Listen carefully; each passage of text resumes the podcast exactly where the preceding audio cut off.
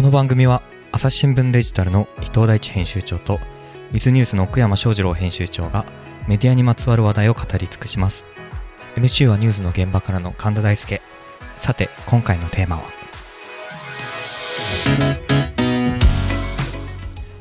で、伊藤さんは学生時代っていうのはどういう学生でした？僕もずっと学生時代から出版社でバイトしてて、へー、でもうそのまま入っちゃったっていうすごい就職難の時代だったんですよ。いわゆる氷河期世代で、まあ、我々ロスジェネだからね、はい、どんだけ当時まだハガキだったんで、はいはい、ハガキ送っても返ってこないんですよね。そうですね。でもうそのままいや本当にやんなきゃいけないなと思ってたら、うん、そのままうちいればって言われてそのまま昔入ってしまったっていう感じですね。なるほどね。結構ね出版社とかではそういうのありがちかもしれないですね。転がり込んだパターンです、ね、はい。奥山さんは？私ですね、うん、大学新聞作ってたんですよ。あ、そうなの？はい。あら。立命館大学新聞。立命館大学。はい。お、なのでどういう、まあ皆さんの記事を読んですごく懐かしいなと思って。いやいや、ちなみにどういう記事書いてたんですか？いやもう普通の学内の新しい学部ができるぞとか、スポーツも多かったですね。スポーツね、はい、今回もねスポーツの話、はい、これねすいません、ポッドキャスト聞いてる方全く意味わかんないと思うんですけれども、今回ですね朝日新聞社が主催をしております、大学新聞コンテストっていうののね、その場をお借りしましてポッドキャストも収録しているという次第ですので、大学の話してるんですけど、そのね、ノミネート作の中にもねいろいろこのスポーツ新聞もありましたもんね。そういうのも書いてた。懐かしかったですね。へえ、はい、そうですか。っていうことでね、なんだけれども今回もですね質問に答えるスタイルっていうことでなんか前回と2回やってるんですが、学生新聞、大学でね新聞を作っている学生さんからいろいろ質問をもらってますんでですね、またもうこのね伊藤さんと奥山さんに回答乱馬のごとく切ってもらおうじゃないかということなんでよろしくお願いしますね。はい。はい。じゃあまず1つ目、ウィズニュース、朝日新聞デジタルともにアクセスランキングを載せていますねと、うん、これ読者にどんな影響があるんですかというこういう質問なんですが、伊藤さんどうですかね。どんな影響があるかってそんなないと思いますないんかい、はあ、なぜかというと、はいはい、そのランキングってトップページとかにあるじゃないですか。ありますね。でトップページって今そんな来ないんですよ、そもそも。それ言っちゃいますか。はい、うん、やっぱり今の情報の流通の仕方ってそのソーシャルメディアだったり検索エンジン経由で来るんですよね。ってことはいきなり初めから読みたい記事にポコーンと飛んできますと、そういった時にあんまりランキングとかトップページっていかないんですよね、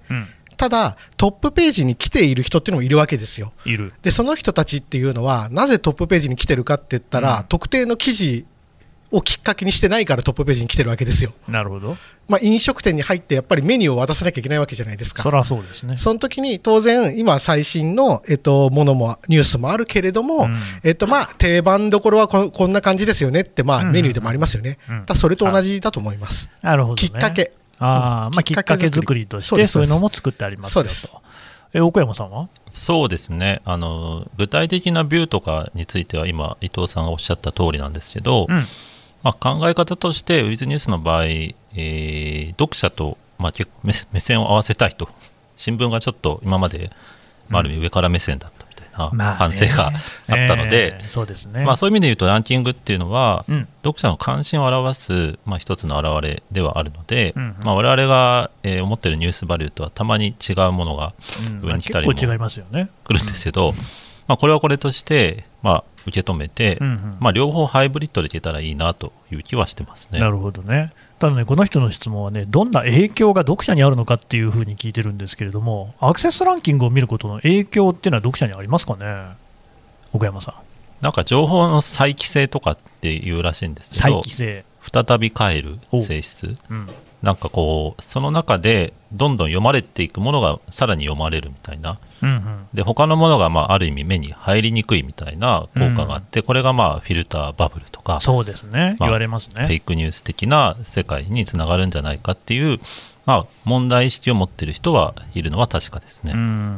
伊藤さんね、僕はこの質問を読んで、いやアクセスランキングとかない方がいいんじゃないのと、つまり別に好きに読みたいものを読めばいいわけで、不破雷動がごとくねそんなものを見ない方が良いのではっていう意図もひょっとしたらあるかもなと思ったんですけど、どうでしょうね。ただこうよく聞くんですけど、雑誌編集者の友達に聞くと、うん、一番売れる号は定番だっていう。定番ね。夏の定番、冬の定番、春の定番だっていう。なるほどね。だからその読みたいものがある人は読めばいいんですよ。だけど多くの人って、うん、自分が読みたいものを明確に言語化できるか、はいはい、分かるかって言ったら分からないわけじゃないですか。 そうですよね。そこに対してまず一つは私たちがお勧めするのはこれですってちゃんと編集者が示すこと、うん、だけどそれだけじゃなくって、それって要は作り手の論理でもあるわけですよ、うんうん、そうじゃなくてでも実際に読まれてるのはこっちですっていうのが、まあ、僕は両方があることが大事なのかなっていうのは思いますけどね、うんうん。これもね、私も実はね、うん、価格コムとか見るじゃないですか、うんうん、そうするとね、あれランキングがね3つぐらいあるんですよね、うん、まあ、レビュー、ね、評価実際に使って見た人のランキングだったりとか、うん、でもね、僕が見てるのは実はやっぱ売れ筋のランキングなんですよねたくさん売れてるのはどれかっていうのをですね、ちゃんとこう載せてるところがあって、それ見ると、まあ、やっぱりこうなんというか、なんといってもね、たくさん売れてるものっていうのは皆さんこう選んでこれにしようと思って買ってるから、価格も多分こなれてるだろうっていうところでね、なんか一番それが信頼できる気もするんですよね。そうそう、それはあって、うん、その行動は嘘つかないっていうのがあってそうそうそう、星いくつつけるとかはなんかいろんな恣意的な要素があるけれども、そうなんですよ。本当に好きな店だったらめちゃめちゃ通ってるじゃんみたいな、うんうんうん、それと同じなんですよね。だってそれがいいか悪いか分かんないけどね、やっぱり100万円出して買ったものとかでね、星1つけるのしんどいですよね自分がなんかすごい間抜けだったんじゃないかみたいなことにもなりかねないですからね。なるほどね。はい、じゃあ次の質問いきましょうかね。結構ね質問たくさん来てて時間あんまないんでバンバンいきますよ。学生新聞記事とプロの新聞の記事を比較したときに、もっとここがあればプロの記者っぽい記事になるなと思うところはどこですか？奥山さんどこでしょう？そうですね、うん、なんか、まあ、ちょっと変化球の返し方なんですけど、プロの記事っぽくない方がいいなと思ってはい、今回いただいたやつもそうなんですけど、うんうん、すごい完成度高いのいっぱいあって、そうですね、まあ、特にスポーツ記事とか、うん、ほとんどうちのスポーツ記事、いや本当にね、うん、あんま変わんない、もうよく書けてるなと思いましたよ、うん、ただちょっとこう既視感がありつつ、その素材のこう、まあなんですかね、認知度みたいなところはどうしても大学の中にとどまってしまうみたいな形で言うと、こうプロっぽく書けば書くほど素材で勝負しなきゃいけなくなってくるな、まあ、確かにね、それは大谷翔平さんのことを書けばですね、やっぱりそれは面白いようなって話になるけれども、なかなか難しいってこともあるでしょうからね。でこれってまあ我々も課題に感じてて、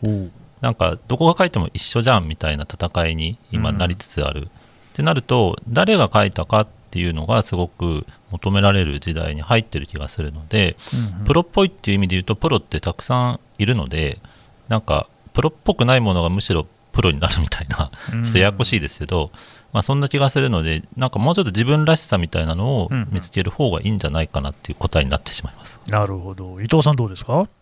そうですね、まあうんプロっぽいものをまあ書けるようになっていた方が書き手としてはいろんな まあね、うん、そこから崩していくのってまあ簡単にできるんで、あ、なるほど、まあ、そういう意味で言うとやっぱり2つあって、構成とまあやっぱり文の密度かなっていうところですね、うん、やっぱり構成のところはやっぱ最初の書き出しのところでどれだけその読み手を引きつけられるかっていう、やっぱかなりそこに編集者は気を使うんですよね、うん、そこさえつかめたらあとはなんとかなるっていうのがあるんで、まあね、やっぱそこはすごく見ますよね、うんうん、であともう一個文の密度っていうのはやっぱり、うん、こうアマチュアの方が書いている文っていうのは無駄が多い、や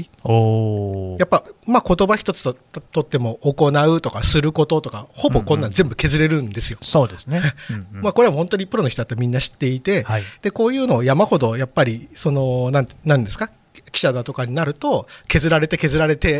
う修行を積むので、 そうですね、まあ、そういうところかなという気はします、はい、まあね、はい、まあ、でも確かにじゃあそれがいい文章なのかっていうとまた別の話かもしれませんからね。それ突き詰めるとみんな同じになるんですよ、ね、機能美になるんで、はい、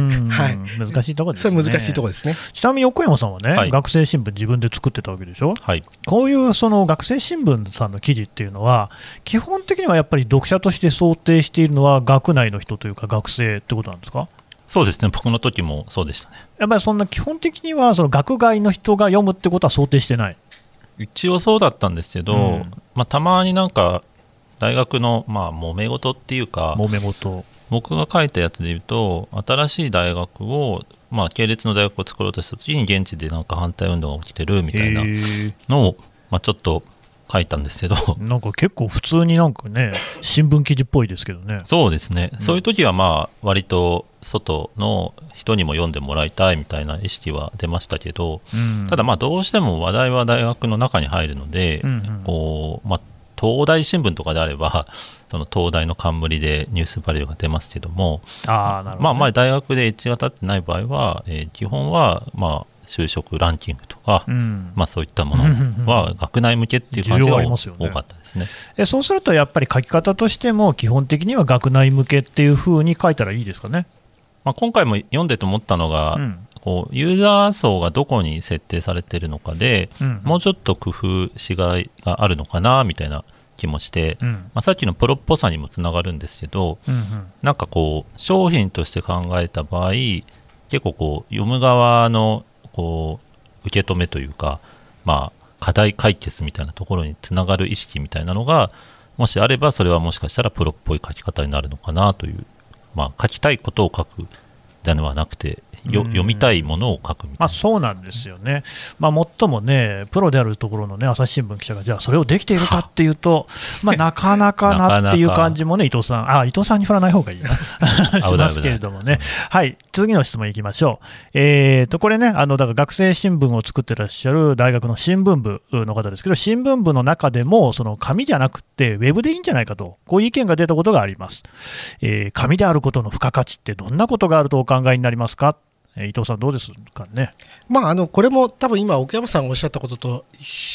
緒で、その紙かデジタルかっていうのを考える前に、うん、やっぱ誰に何を伝えてその人にどうしてほしいのっていうそっちを先に考えた方がいいんですよね。なるほど。じゃあ、紙配ってその校内で配りますと、それ取る人は誰なんですかって言った時に、いや先生たちも取るよねみたいなことになった時に先生に伝えたいことっていう学生の不満みたいな内容ってなっていくと思うし、いやいやそれだって誰も学生読んでないじゃん、そうじゃなくてスマホで読んでほしいよねってなった時に書くものって違ってくるんですよね。なんでやっぱこれって本当にその手段の話なんで、その目的は何ですかってことの方が僕はよっぽど大事なんじゃないかなと思ってます。なるほど。奥山さんどうですか。そうですね、例えば皆さんの中でなんか劇場で舞台見るみたいな人がいたら分かるかもしれない。チラシむっちゃもらうんですよね。あ、もらうフライヤー ね、はい、であれってすごいこう受け身の、まあ、いい意味で受け身の情報だと思うんですよ、うんまあ、どんなチラシもらうかなんて行く前に分かんないわけですから、はい、ただ開演前の10分とか15分の間にそれを見るみたいな、うん、なんかそういうパターンであれば多分紙っていうものはすごく強いと思うんですよね。なるほど。やっぱりスマホだとなんか自分から能動的にクリックしないとそれに行き着かないってことが多いので、うん そうですねまあ、それを知らないとまず行かないみたいな、うんうん、でも紙って、まあ、紙というかものですよね、うん、はある意味押し付けられるのでじゃあちょっと見てみようかと。でそういう場合なんか大学祭とか、うんうんまあ、そういった時にこう知ってもらうとか、まあ、新入生管理へなんとかとかですね、うんまあ、そういった時にこう行動が伴う時にそういった媒体っていうのは威力を発揮するので、うんまあ、伊藤さんが最初おっしゃったようにどんなこう目的かによって使う、まあ、デバイスとかって言いますけどもそれは変わってくるのかなって気がします。まあね紙であることの利点っていろいろあって、例えば壁に貼れるとかね、まあ、ウェブのものって、まあ、壁に貼れなくもないけど印刷したりねディスプレイでも持ってくればいいかもしれませんけれども、まあ手間かかりますよね。でも紙だと特に大学ってねなんか多分校内に掲示板とかもあるんだろうし、そういうところに新聞貼っとくだけでお新聞作ってんだなっていうのはすぐ分かる。でもこれウェブでねじゃあやってますよっていうので学生さんに告知するっていうのもなかなかこう一手間かかるんじゃないかなっていう気はしますよね。はい。朝日新聞ポッドキャスト。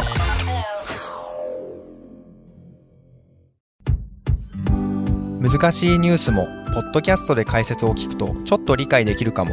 朝日新聞デジタルのコメントプラスって知ってる？テレビでおなじみのコメンテーターや記者が記事の背景やその先について投稿しているよ。もっと深くもっとつながる朝日新聞。次行きましょうか。これまたね、どうかな。普段どのようなところから学びを得ていますかと。例えば記事の書き方、紙面の作り方、インタビューの仕方など、っていうことなんですが、伊藤さんどうですか？これは僕はやっぱり自分がいいなと思ってるものとか、世の中で受けているものとか、やっぱり作り手に僕は直接聞くことが多いです。よくコールドトークなんて言ったりしますけど、もういきなり連絡するんですよ、作り手の人に。なるほど。いや、めちゃめちゃよくて感動したんですけど、ちょっと話聞きたいですとか、っていう僕は真正面からそういうことを聞くことが多いです。なんですか、この記事どうやって書いたんですかって言って。そうそうそう。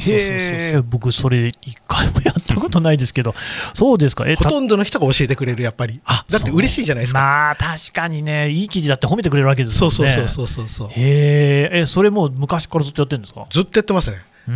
それで自分に生かしてるかっていうと、結構いい話できたなとか、飲みって楽しかったなと終わることも多いけどねただそれでこうなんていうか、つながりみたいのもできますしね。そうですね。でも結局やっぱそんな簡単にテクニックって盗めなくて、やっぱ大事なのはその人がどういう考え方してるかって、その OS 部分なんですよ。その本当にどう書かれてるかなんていうのは見れば分かるわけじゃないですか。それは見て勝手にパクればいいだけの話で、問題なのはそういうことがどうしてできるのか、どういう考えでそこに至ったのかみたいなことの方が僕はすごく大事っていうか、次につながると思ってるんで、僕は直接連絡しちゃうことが多いですね。やっぱりその人に会うと全然情報量違いますね。違うのと、あとはやっぱりこういう多分今の学生の皆さんもそうだと思うんですよ、新聞部に限らず。学生の皆さんとか僕たち記者みたいな仕事って、その聞くことにもう聞いて教えてもらえる立場じゃないですか。そうなんですよ。やっぱこれってすごく得なことで、この仕事の楽しいとこですし、別に学生の皆さん、例えばこれからこう会社勤めたりすると、なかなかそうやって立場的に難しいじゃないですか。そうですよね。だけど学生だったらできるっていうのってすごくあると思うので、そこは生かしてもらったらいいんじゃないかなと思いますけどね。これ確かにね、新聞記者ですということでね、名刺持ってるとですね、どこにでもなんかいる理由になるんですよね。どこにでもなんかこうね、例えば話しかける理由にもなるし、そういう意味で背中を押してもらえるところはありますよね。僕なんかだってほっといたら別に人となんか全然話したくないんですけれどもやっぱ新聞記者だっていう仕事があるから、それは街の人にも声かけるわけですもんね。奥山さんどうですか？そうですね、会うっていうことをおっしゃっていただいたので、それ以外のところで言うと、ネットということなので、私トゥギャッターよく見るんですよ。トゥギャッターね、ツイートをまとめたやつですか？そうですね、であれで話題になってるやつが、結構なんですかね、賛否を呼んでるものが多くて、なるほどね。やっぱそういうのじゃないとね、盛り上がらないからみんなまとめませんもんね。で結構ピなのかサンなのかどっちでもいいんですけど、パッと見そういうのが強そうなものの中に、10分の1ぐらい違う意見が入ってたりするんですよね。でそれがちょっとこうキラリと光ったりして、例えば私社内メルマガみたいなのやってるんですけど。やってますね。私も読んでますよ。ありがとうございます。いいえ。明日出すやつのテーマが豊崎さんという書評家が、TikTok の小説を紹介する方をちょっとディスっちゃったんですよね。ありましたね。いわゆる炎上したというので、豊崎さんちょっと言い方がきつかったんで、基本は豊崎さんをちょっと非難するような声が大きいんですけど、その中でじゃあなんかこう豊崎さんはこう TikTok で売れてもそんなのなんかあんまり意味ないじゃんみたいなことをおっしゃっちゃった、でその言い方はないだろうっていう声が大多数だったんですけど、じゃあ売れるのがいいんだろうかみたいなちょっとツイートで入ってですねでこれはこの文脈においてはあんまり目立たないし、そこは本質じゃないかもしれないんですけど、確かに本の価値ってなんだろうみたいなのをちょっとそこで立ち止まるみたいな。でトゥギャッターってなんかそういう発見がですね、100個ぐらいツイートが並ぶと10個ぐらいそういうのがあったりするんで、結構見ますね。あとそういうものの探し方好きですよね。なんか結構手間かかると思うんですけど、そういうのってね、なんかこういろいろなこうたくさんあるものの中からこう苦みのあるものをこうね探すみたいなの好きですよね。好きですね思考ですか、そういうこの、答えのないやつ好きなんです。でもそういうのの積み重ねみたいなのが、実際にはその、ね、編集者なり記者として役に立つってところもあるかもしれないですね。なんかこう作り手側で言おうと思った時に、うん、同時にいろいろ自分もこうコンテンツを消費するわけじゃないですか。 そうですね。その時やっぱ言語化するっていうのが一番大事だと思うんですよ。言語化する、なんかいいよねで終わらせないって、なぜいいのかをやっぱり自分なりにいろいろ言葉で探すっていうことがすごく僕は大事だと思います。 なんかいいよねで別になんていうか作り手にならないんだったら思わなくそこで終わればいいと思うんですよ。だけどやっぱりそこでなぜいいのかなっていうのを、まあ、自分で考えたり人に聞いたり作ってる人に直接聞いたりっていうその答え探しが大事なんじゃないかなって思います。それでね、思い出しましたけどね、まあ、朝日新聞にもですねたくさん写真撮る人フォトグラファーがいるんですけれども、まあ、あるベテランのねフォトグラファーさんに、まあ、僕はっきり言って写真全然うまくないんですよ。だけどまあ記者も普通に写真は撮んなきゃいけませんからね、どうやったらそんなうまくなるんですかって聞いたんですよ。そしたらね、まあ、いろんなことがあるんだけれども、その一つとして映画見ろって言われたんですよね。はあと思ったんですけど、映画ってすごく構図をめちゃくちゃこうなんか凝ってるんですよね。やっぱいろんな角度から映像も撮ってる、人物映す場合にしたって上から撮ったり下から撮ったり横から撮ったり遠いところから撮ったりいろんなことやってると。でやっぱその人は映画見に行くと構図がすごい気になっちゃって、どうしてこういう構図にしてるのかっていうことばっかり見ちゃって話があんまり頭に入ってこないっていうんでね、まあ、それはそれでどうかなと思いましたけれども、まあ、プロの見方だなっていうふうには思いますよね。で多分その方はそれを言語化して自分の写真に生かしているから上手に撮れると。なんかまあ多分そういうことっていうのは実はね意外と一番大事なのかもしれないですね。うん、はい次いきますかね。最近はツイッターなど SNS の投稿を市民の声として引用する記事が少なくないようですが、ごく少数の意見に過ぎないのではないかと思っています。記事における SNS の動きの報じ方についてどのようにお考えでしょうか。いやー鋭い、私も全く同じ疑問を持ってます。岡山さんどうですか。はい、これは微妙に前文私、まあ、最近じゃないんですけどちょっと前から、前文っていう最初の第一段落の書き出しをですね、はいはいまあ、ちょっと小手先ではあるんですよ変えてまして、というと前はこう話題を集めてるみたいなちょっとこう数でそのニュースバリューを表現しようとしてたんですね。あ、まあ、例えばツイートなんかでもたくさんツイートされてるっていう意味ですね。そうですね、うん、で今はちょっとこういうツイートが、まあ、こういう議論を呼んでいるみたいなちょっと内容の方をフォーカスするような書き出しに質の方にってなるべくしようかなと思ってて、へでそれはまあ我々のこうニュースバリューのジャッジをなんか、話題になってるっていうか、まあ、リツイートが多いから取り上げてるという感じではなくて、うんうんまあ、これってすごい気づきがあるよねっていう方をまあ大事にしたいなと。でかつその話題を集めてるっていうの集めてる定義っていうのが、まあ、じゃあ1000リツイートだったらいいのか1万だったらいいのかってよく分かんないわけ でそこもまあ人為的に作れるとこもあったりするんで、まあ、一応まあ取り上げるのは1000とか1万とかそれ以上のものが多いんですけれども、うんうん、ただあんまその数押しには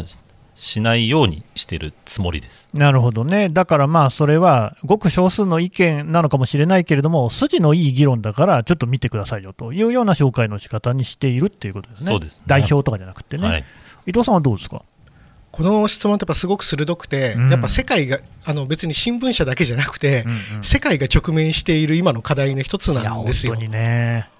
でじゃあボットで大量に RT しまくって、はいはいまあ、世論操作するとかっていう、まあ、そこにちゃんと対策しないプラットフォーマーが怒られるみたいな、まあ、完全なる本当に現代的な問題の最前線なので、うんまあ、まずこういう問題があるっていうのを知ってることが大事なのと、うんうん、あとは、まあ、記事を作る側の心がけとしては起点に使う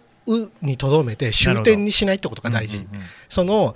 話題になってるから調べましたで本当にいろんなことを取材を重ねていったら、うんうん、もし作られた世論だったら結構そのやっぱ仮説とがはまらないんですよ。そうですね。そういうことって結構よくあって、はい、でもその編集とか記者でやっちゃいけないのは無理やりそこの仮説にはめるように作るってこれ絶対ダメですね。絶対ダメですけど結構やる人いるからそれっていうのは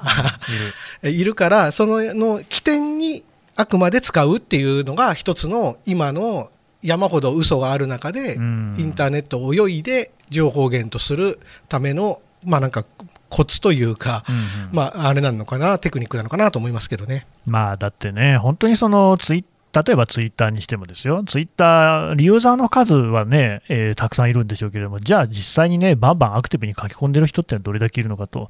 やっぱりね、その書き込むまで至るっていうのは結構極端な意見の持ち主であったり、発信をしたいっていう熱意がすごく強い人だったりすると、それはどうしても偏っちゃいますからね。っていうところは、でもこの質問者の方みたいに、結構みんな気づきつつあって、でまあ、そういうところが逆にね、こう我々みたいな新聞社であったりマスコミがそこに乗っかっちゃって報じていると、本当にそのもうかなり世間の皆さんは、何やってんの新聞っていうふうに冷ややかに見るだろうなっていうふうには思いますよね。そうですね。だから選挙終わった後も僕がある方に言われたのは、いやあんなにこうツイッターとかでね、その五輪の問題とか盛り上がったのに、いやまあ 結